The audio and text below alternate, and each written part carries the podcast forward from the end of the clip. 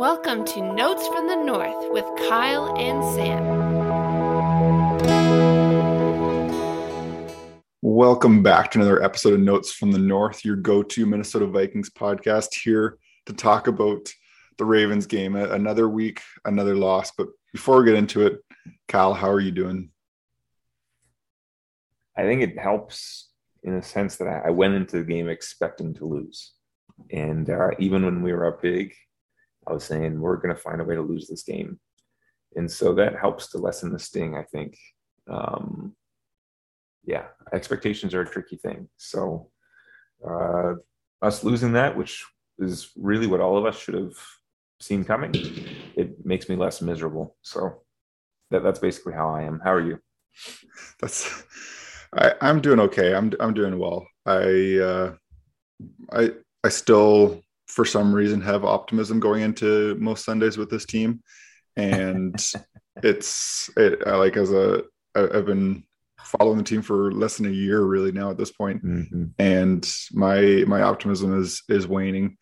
Um, I, there's there's a lot of things to take away from from yesterday, I think, and there's a lot of different topics we could cover, but but I think the main thing, I think that this you've you've put this in the notes here, uh, talking about the coaching staff. I, I, it seems to be at the forefront of a lot of fans' minds, and yeah. while I think that coaching can sometimes be overanalyzed by fans, I think that especially after yesterday and taking the whole season into context, mm-hmm. it's certainly a justified topic. Um, yeah. There's, yeah. there's, certainly been speculation about what might happen to the staff. Mm-hmm. Uh, I guess the question for you is what in your mind do you see needs to be done to try and save this this season that we're in. Right. So I think in it, I want to say everyone's mind, but in most Vikings fans' minds and most writers, I think they would say that the solution involves firing Zimmer. Fire Mike Zimmer. Adam Zimmer, his son, who's a linebacker coach and co-defensive coordinator, probably has to go with him and then Klint Kubiak, the offensive coordinator, who of course is the son of Gary Kubiak, our old OC, and someone who's good friends with Zim. I think a lot of fans and writers say, okay, get rid of all three. Let's hit a reset. Let's see if we can scrape and claw our way into that seven seed and see what happens. Because it is, at the end of the day, it is a talented roster. And in fairness, I'm not using this as an, it's not at all an excuse, but in fairness, there was no Patrick Peterson, there was no Harrison Smith, There was no Michael Pierce. There was no Dino Hunter, no Irv Smith Jr., no Garrett Bradbury. You know, there's there's a lot of talent missing from that game yesterday for the Vikings. And I get it. That makes it difficult. We're on the road. I get it. It's difficult. The Ravens are a good team, so on and so forth. But now we've basically got a pattern. Even if we want to ignore last season's disappointment or other disappointments, even in just this season, we've now had four straight games where we lose the lead late right? And we had a multiple score lead multiple times against the Ravens. And so it was just such a disastrous performance and follows on several performances where really you just do so poorly late in the game. We were able to come back against the Lions. Okay, fine, it's the Lions. We were able to come back against the Panthers. Yeah, okay, it's the Panthers. They're not very good either. Couldn't come back against Dallas or Baltimore, which is unfortunate. Uh, but here I'm going to propose an alternative solution to firing the head coach and then some of the key assistants. Instead, what I'm going to say is Mike Zimmer needs to give up play calling responsibility on defense. That's my that's my outside the box solution to try and save this season. My rationale being the defense kind of stinks right now. Like it's it's and I get it. A lot of guys are gone. It sucks not having Pierce and Hunter. It sucks not having Patrick Peterson. I get it right? And even Bashaud Breeland went down for a good stretch that game yesterday, and Kris Boyd struggled, right? So I, I understand, but my rationale being give it to Andre Patterson, a different voice, perhaps a little bit of a different. It's not going to be a different scheme, but maybe a different uh, play calls or deployment of personnel within that scheme. And then Mike Zimmer can focus on managing the game, helping your young offensive coordinator, right? Because it's you know it's it's tough juggling these things right like it's it's tough you know if you're and I know Zim's not necessarily the one talking to his guys on the bench while the offense is on the field. That's you know you see the the defensive assistants are doing that, but like uh, it's difficult to have both those responsibilities. to be the defensive coordinator, to call those plays, to be thinking that way, and then you know also trying to manage the game, right? Every other aspect in the game. So this is my this is my kind of half measure solution. Zim gives up play calling duties. And then from there, he focused on helping his young offensive coordinator and uh, and obviously having significant input into what goes on in the defense. But that would be my kind of not very much discussed solution. I don't know. Do you think that makes any sense at all? Yeah, like I think that we certainly and want to preface this by understanding like Zimmer is a human being who has done a lot of good things for this team. He's exactly. come in. You said like we were even talking before we started recording about some of the things that he did, especially early in his tenure here, uh, and getting some of these teams to places where maybe they probably shouldn't have been. Yeah. Um, it does feel right now like there's a weight on his shoulder or whatever it may be. I'm not going to speculate what is going on with with him, but I do think that mm-hmm. it does feel like something needs to change. I I, I feel uninspired by a half measure at this point. Um, yeah, yeah. I, I, I, I think that there's probably not that I'm advocating for sweeping change, but it does feel a little bit like it's not really a spot where you put a band-aid on it. I like I, I don't disagree with you in the sense that it does feel like like I think people always talk about firing someone, but then they don't really realize the other aspect of that that you need to bring someone in new um, right, or exactly. or elevate someone exactly and which shuffles everything. So by restructuring responsibilities within uh, the the coaching staff, I think that there is certainly a, a position there. It just does feel like this team needs some kind of wake up call. Like they they yes. every single loss they've had is by one score. Um, I think that it's yeah. probably fair to say that they like it's always easy as a fan to look back and think like that like this, but like they could have won every single game. Like they had an opportunity to win, um, or at least push games in overtime that that would allow for them to to win a game. So I I don't not I, something drastic needs to happen if, if this team's going to make the playoffs, and I think that's probably maybe the next step to to go down here. Um, but I think after watching yesterday, that was the first time that despite all the noise that I felt, okay, like maybe for for everyone's best interest, it's time for for for Zimmer to to go. Yeah, yeah. It's like I understand it's not completely satisfying in some ways to say, oh, we're just going to do this minor tweak rather than make a substantial change because we can see that a substantial change needs to be made. Like something significant needs to happen because the way the season has gone is is pretty unacceptable given the talent that the team has and given mm-hmm. the expectations that are coming in and the money that is being spent. Um, but like Sam was saying, yeah, okay, let just just fire Zim, just fire Kubiak. But then if you fire Kubiak, then it's like what? So then it's like Kirk Cousins is seventh or eighth OC within like seven years. Like the amount of offensive coordinators he's had, it's it's insanity, right? Like and and then so then you elevate Andre Patterson perhaps to uh, interim head coach, uh, and then you know who takes over as uh, who takes over as the defensive coordinator. Maybe he can handle both those responsibilities. Uh, but then even who who becomes the offensive coordinator? Is it Andrew Janocko maybe? Keenan McCardell, the wide receivers coach, but this is his first year at the team. Um, it could have been Dennison, I suppose, but Dennison refused to get vaccinated, so he's not even allowed in the building, right? So, and he's a veteran guy, but he's been he's not allowed to be like around the team in person, right? So this is my. I do think it's is it as significant as firing a coach, your head coach? No, not even close.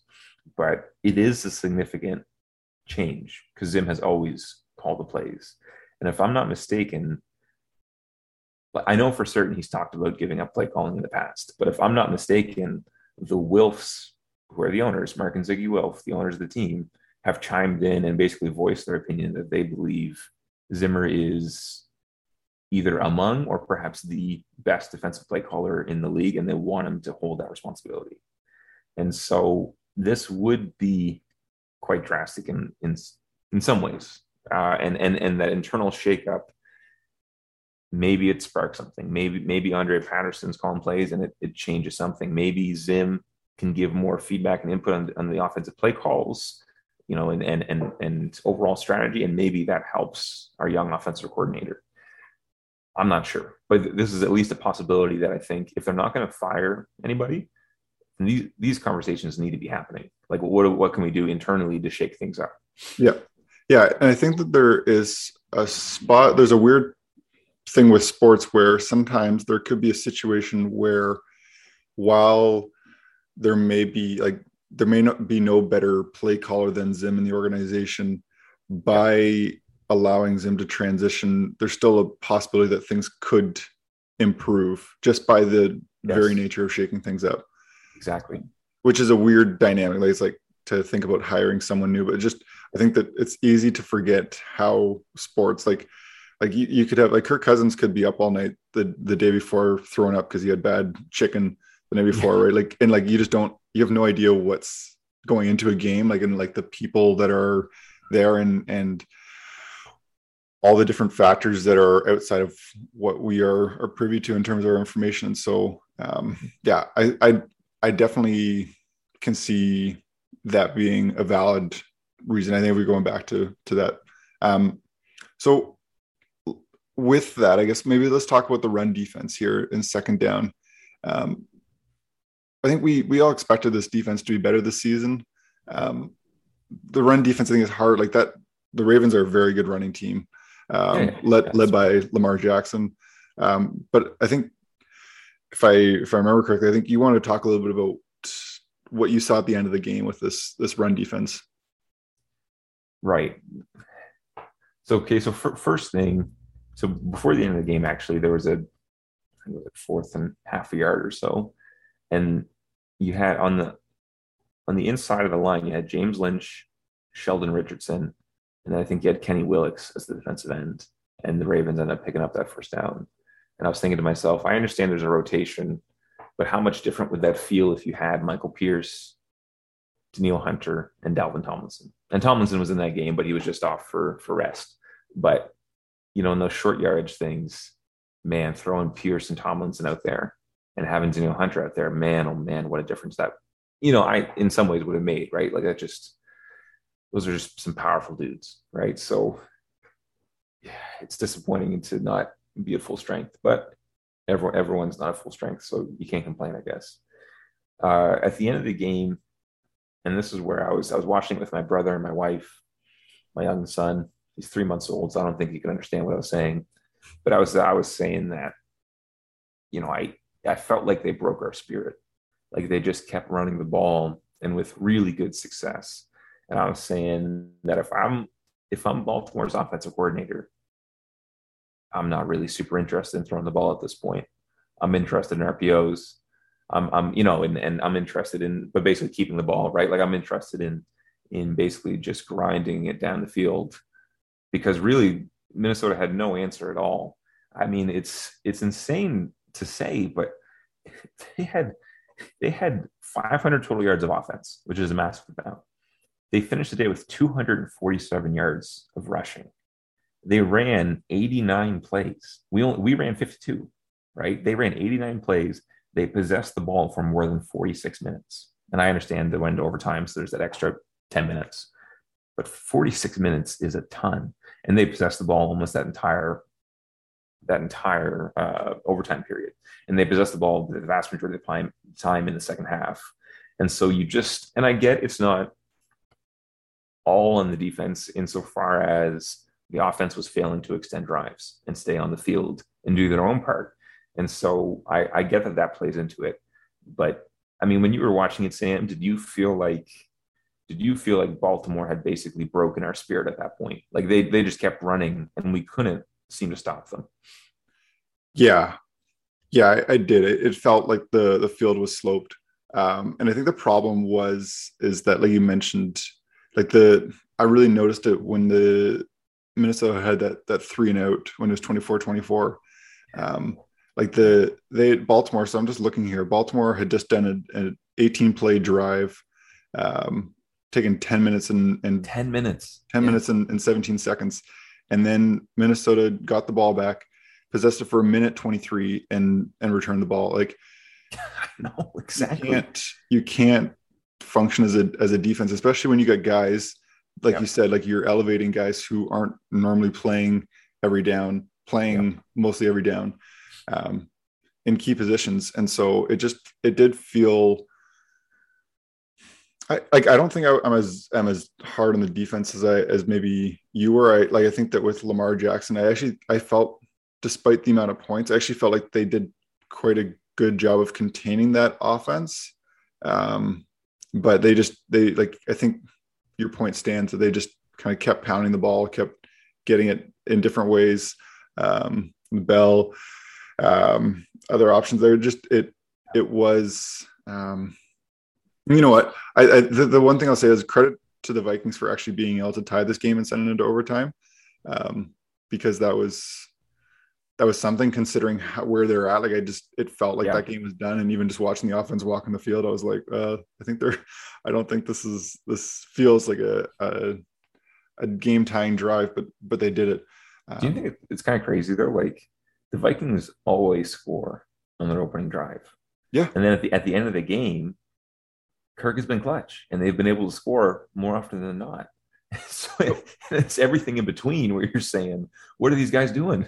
Well, so everything in between, but also I like I I had this distinct thought yesterday, and I think that they brought it up on the broadcast. I don't know if you remember, but I think they said something like Minnesota went down and, and scored, and I think they said something about Minnesota leads the league in first possession points or something like that, or maybe I'm Yeah.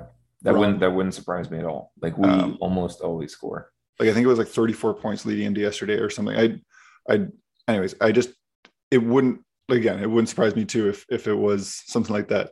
Um but again, the second it's I don't think it's necessarily about the middle as much as it's just closing things out. Like the you get the like the amount of they probably it feels like they must lead the league in points given up in the last two minutes before the end of the first half. Yeah. Um, like they just Yeah. continue to to get burned there, and and I understand that the teams are going um, going for it. I the one thing I was going to say, and I we obviously don't have time to talk about it, but I was amazed, and it was so inspiring to watch this that Ravens team go for it so many times on fourth down. I know. Like I know. that was in, like I was just like, man, it just it was terrifying. Like you you especially when you get to a like you feel like okay, I held you held them fourth and two, like we're good, and it's like nope, they're going for it. Like fourth and four, fourth and nine, they're like they went for it, um, and that I think that was that just adds to how difficult it was for that defense yesterday. and that's the kind of thing that will totally take the wind out of your sails. Because generally speaking you you just stop them on third down and you get to trot off the field and now and now you now now it's time for the offense to get going. And that was not the case yesterday.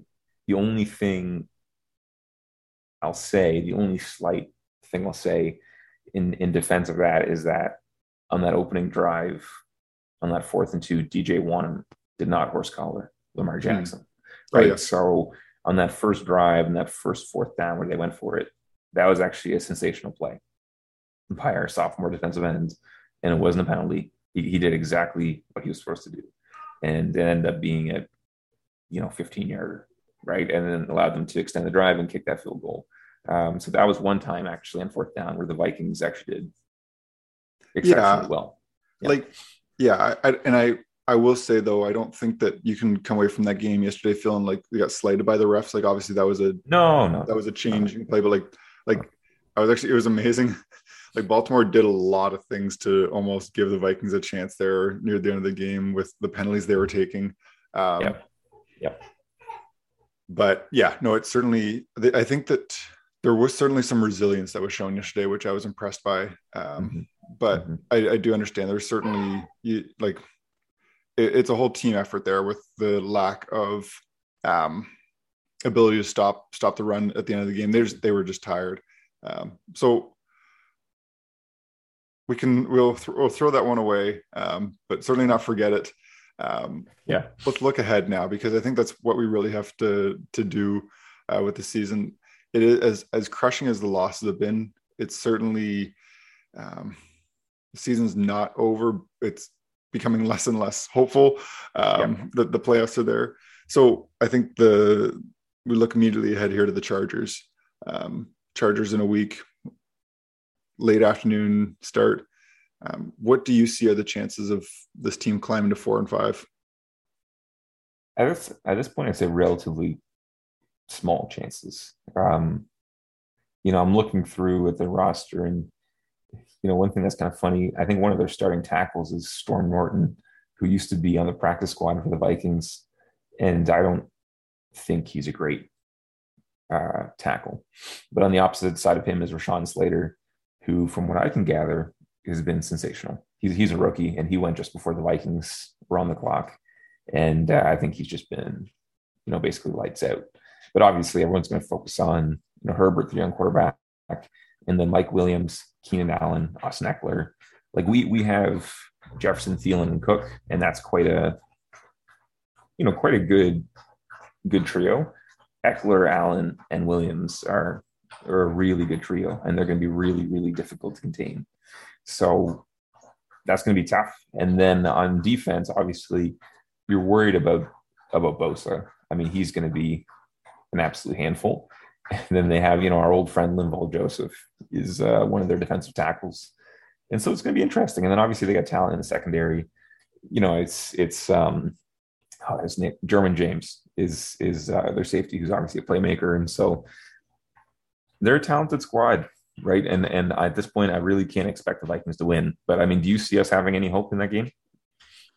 Yeah, I think that when we were looking at this, we've been we keep talking about this fourth game stretch after the bye. I think that the Chargers was the game that feels like potentially the most winnable. I know like Dallas was maybe there, but it's, it just it speaks to how good these teams are because I think the Chargers are are a very good football team. Um, so I certainly feel like there is some hope. I I do feel if we look at just even the pattern of how this team's gone, have a couple heartbreaking losses and and then the like then pull it a win. Like they they do really need um they, they like they it is getting into must win territory now. Um so I, I like at this point I think I think this is what I was realizing as I was watching yesterday is that like it needs to get to a spot where it doesn't actually matter the opponent um, like you don't actually need to care about who you're playing. Like you just need to win. Um, yeah. Like this team just needs to get to a spot where it's like, oh, we're facing this team. They've got like we're facing the Ravens. They got Lamar Jackson. They're facing Arizona. They got Kyler Murray. Like like no, this team just they have the ability. Like they have not. Um, they've had a chance to beat every single team they've played so far. Um, it's right. quite quite clear. So like at the end of the day, like just you don't care about the opponent. Like just just win. Um, and they do seem to play up to the competition.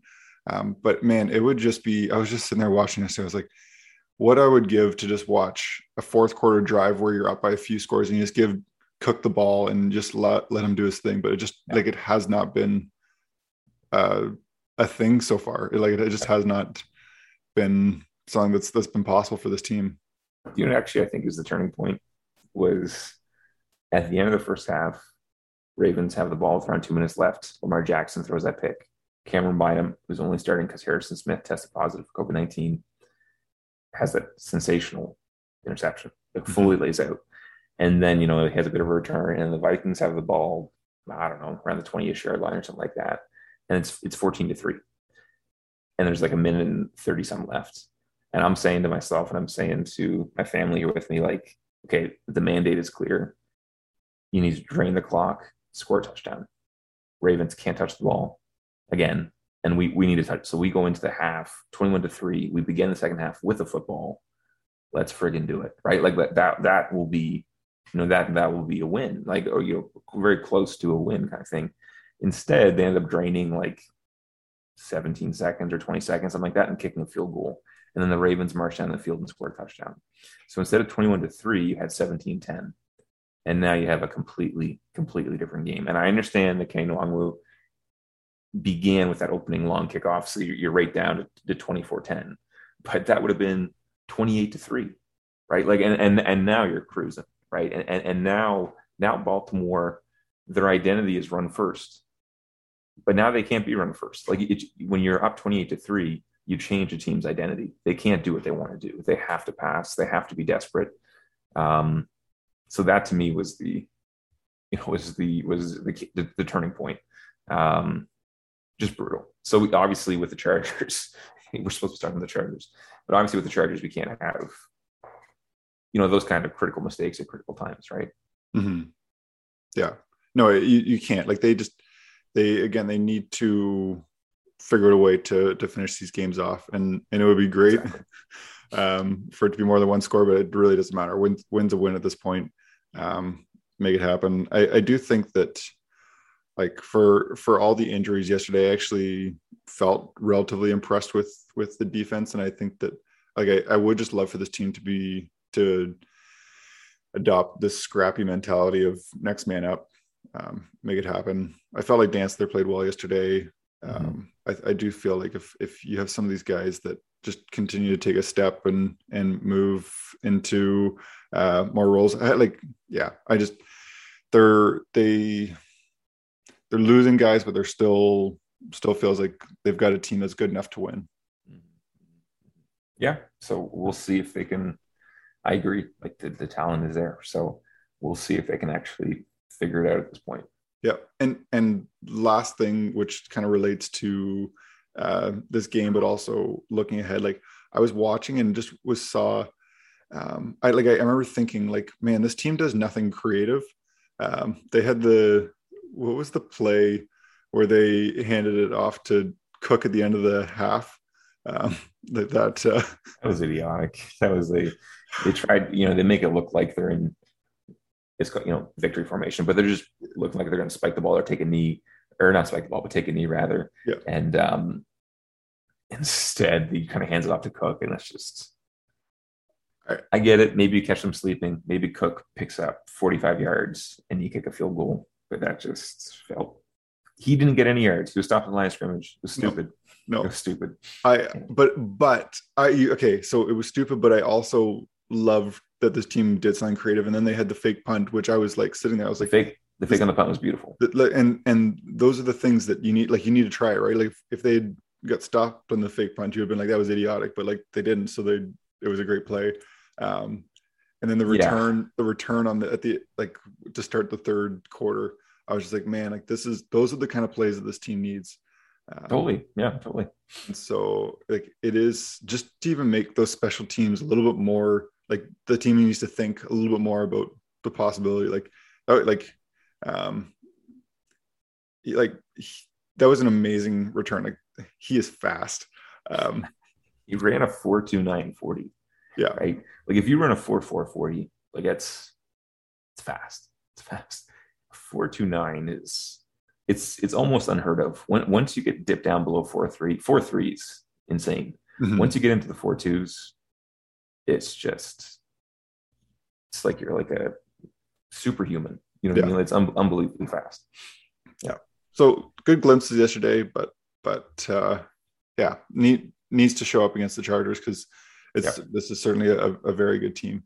Yeah, yeah, good. Well, we can wrap up there for our Vikings portion. Just briefly talking about the Wild, I, I think that I was talking to Cal before we got on. Definitely a contrast uh, between teams here. That you've got the Minnesota Wild. There, there was a game against uh, Pittsburgh this week where they were down by four two, um, going into the end of the third here. Three minutes left.